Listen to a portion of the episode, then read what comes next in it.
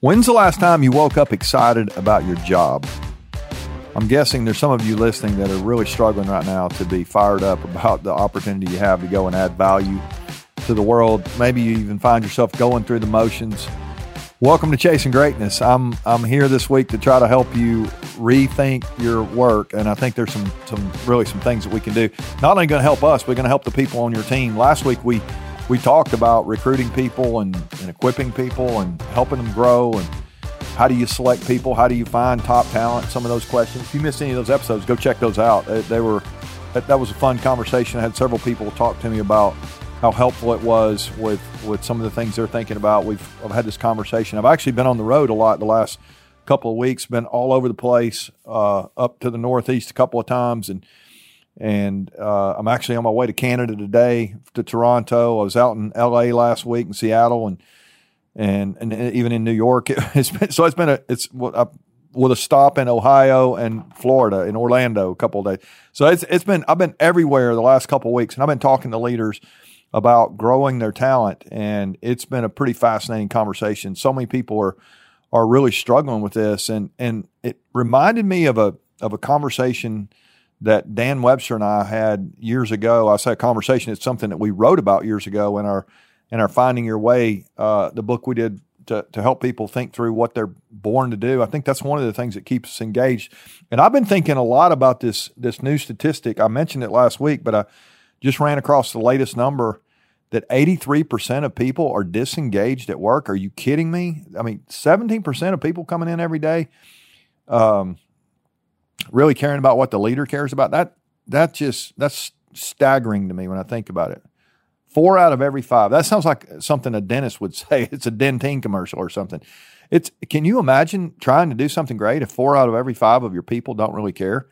And if you're one of the people who who you're not leaned in, you're not engaged, maybe there's a reason why. It could be about your strengths. I want to talk about that today just a second. And and I want us to think about this and, and I got a few things here that I think will help us really lock in and, and be engaged, be excited about our work. We can wake up today, tomorrow, actually, maybe today we need to have this conversation first, but tomorrow we can wake up and we can actually have a plan to get where we want to go over the, the next few months as it goes. So I think one of the ways that we can create um, engagement in our organization is to is to create shared ownership. What I mean by that is I think every every person needs to own something. Everything in your business, everything in your organization, everything on your team needs to be owned.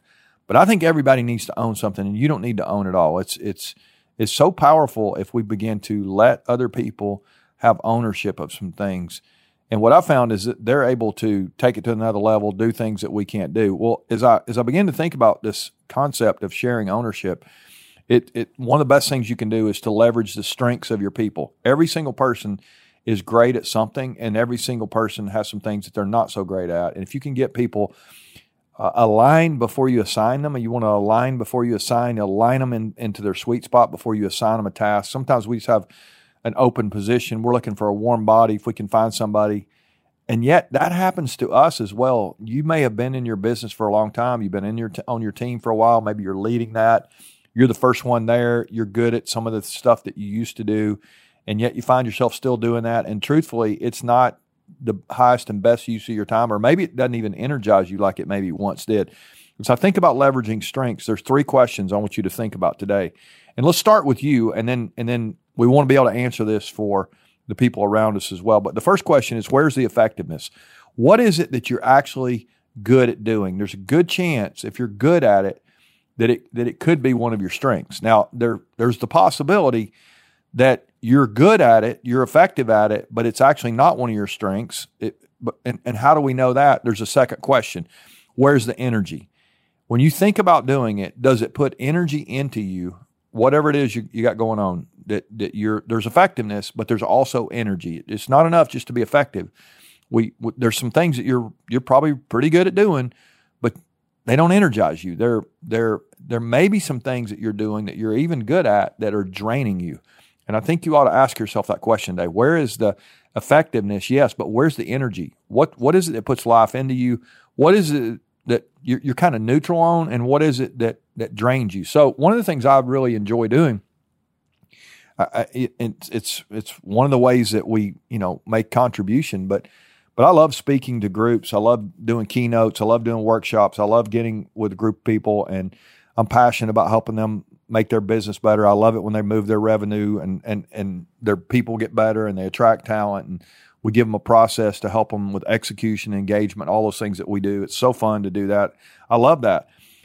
That puts energy into me when I when I see people making progress. I, that fires me up. But here's one of the things that when I when I think about part of my job that it's that's not necessarily energizing to me, uh, it's travel. So when I think about travel, I would say that one for me is is neutral. It's it's not it doesn't drain me when I travel. I'm, I actually have a, a good sense of direction when I'm hanging out with people. They're they're asking me sometimes like which way do we go? You know, my my family. That's like that's one of the things that I I'm okay with. I, I know my way around airports. I've been in most of them. I you know I'm comfortable with it. I don't get real stressed when I travel. It's just you know there's things I can't control, but I, I'm I, I kind of go with the flow. I'm I'm neutral on that. When you begin to think about your your role, your leadership. What is it that you're you're neutral on? Now, if, now if travel drained me, that would be a problem because I do I do a fair amount of travel, and and if and if I was having a hard time, you know, I, I was having to manufacture energy to to get on an airplane all the time. That would that would be. It doesn't mean I wouldn't still want to do my job, but I would have to find some other ways to fill my tank if it was really draining for travel. There are some things that really drain me. I want you to think about the things in your life when you when you think about the energy level. What is it that puts energy into you? If it's an area of your effectiveness and it energizes you, that's a really great thing.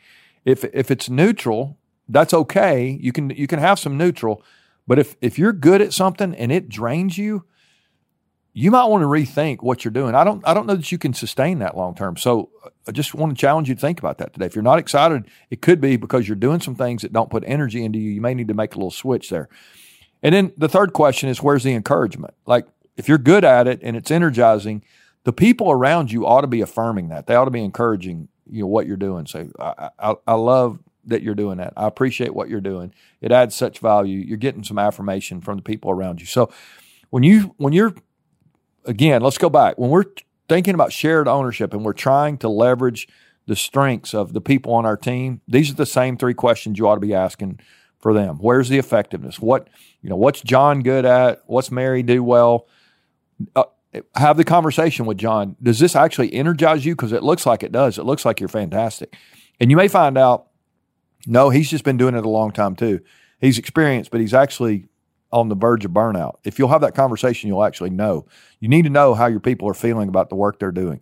And then are they being affirmed and encouraged by their teammates and, and their and your customers and and you, you, are the reviews good you know when you think about it those three questions where's the effectiveness where's the energy where's the encouragement they're great for you to ask yourself if you're struggling to stay engaged and they're fantastic for you to be thinking through with every single person who reports to you and and all the people that report to them uh, you, you need to be teaching this through your organization if you can get your people in their sweet spot living in their strengths they're going to be much more effective they're going to be much more engaged and and when your people are engaged it it's going to be a huge competitive advantage because four out of every five people in your competitor they're disengaged. We can change it. We, we, we get to decide how how engaged do we want our people to be often it goes back to leadership. If we'll we'll do what we're supposed to do, we can really we can really change the game there. So I hope you'll give some thought to that. I hope you'll more than anything, I hope you'll you'll get locked in yourself in those areas that bring life to you and where you're you're good, where you're you're feeling some affirmation. I think your your work's going to be more effective. And and truthfully, when you chase greatness, when you do your very best, you'll be helping other people as well. You'll you'll cascade that out to others if you choose to. And I hope you will. I hope you'll cascade this out to others uh, today. You'll just share the content. We're uh, we're excited about about all the downloads we're having, and it's it's so fun. I just in some of those cities I was in this week. Everywhere I would go, actually, there there's people coming up saying, "Hey, I'm listening." I love. One guy said, "I love that they're short." so I, am like, I love that they're short too. It's great. But he said, I listen every day. It's, it just gives me, you know, a good thing to think about at the beginning of the day. But I like that you do them short. And so We'll keep them short if you'll keep listening. All right, love you guys. We'll see you tomorrow for more Chasing Greatness.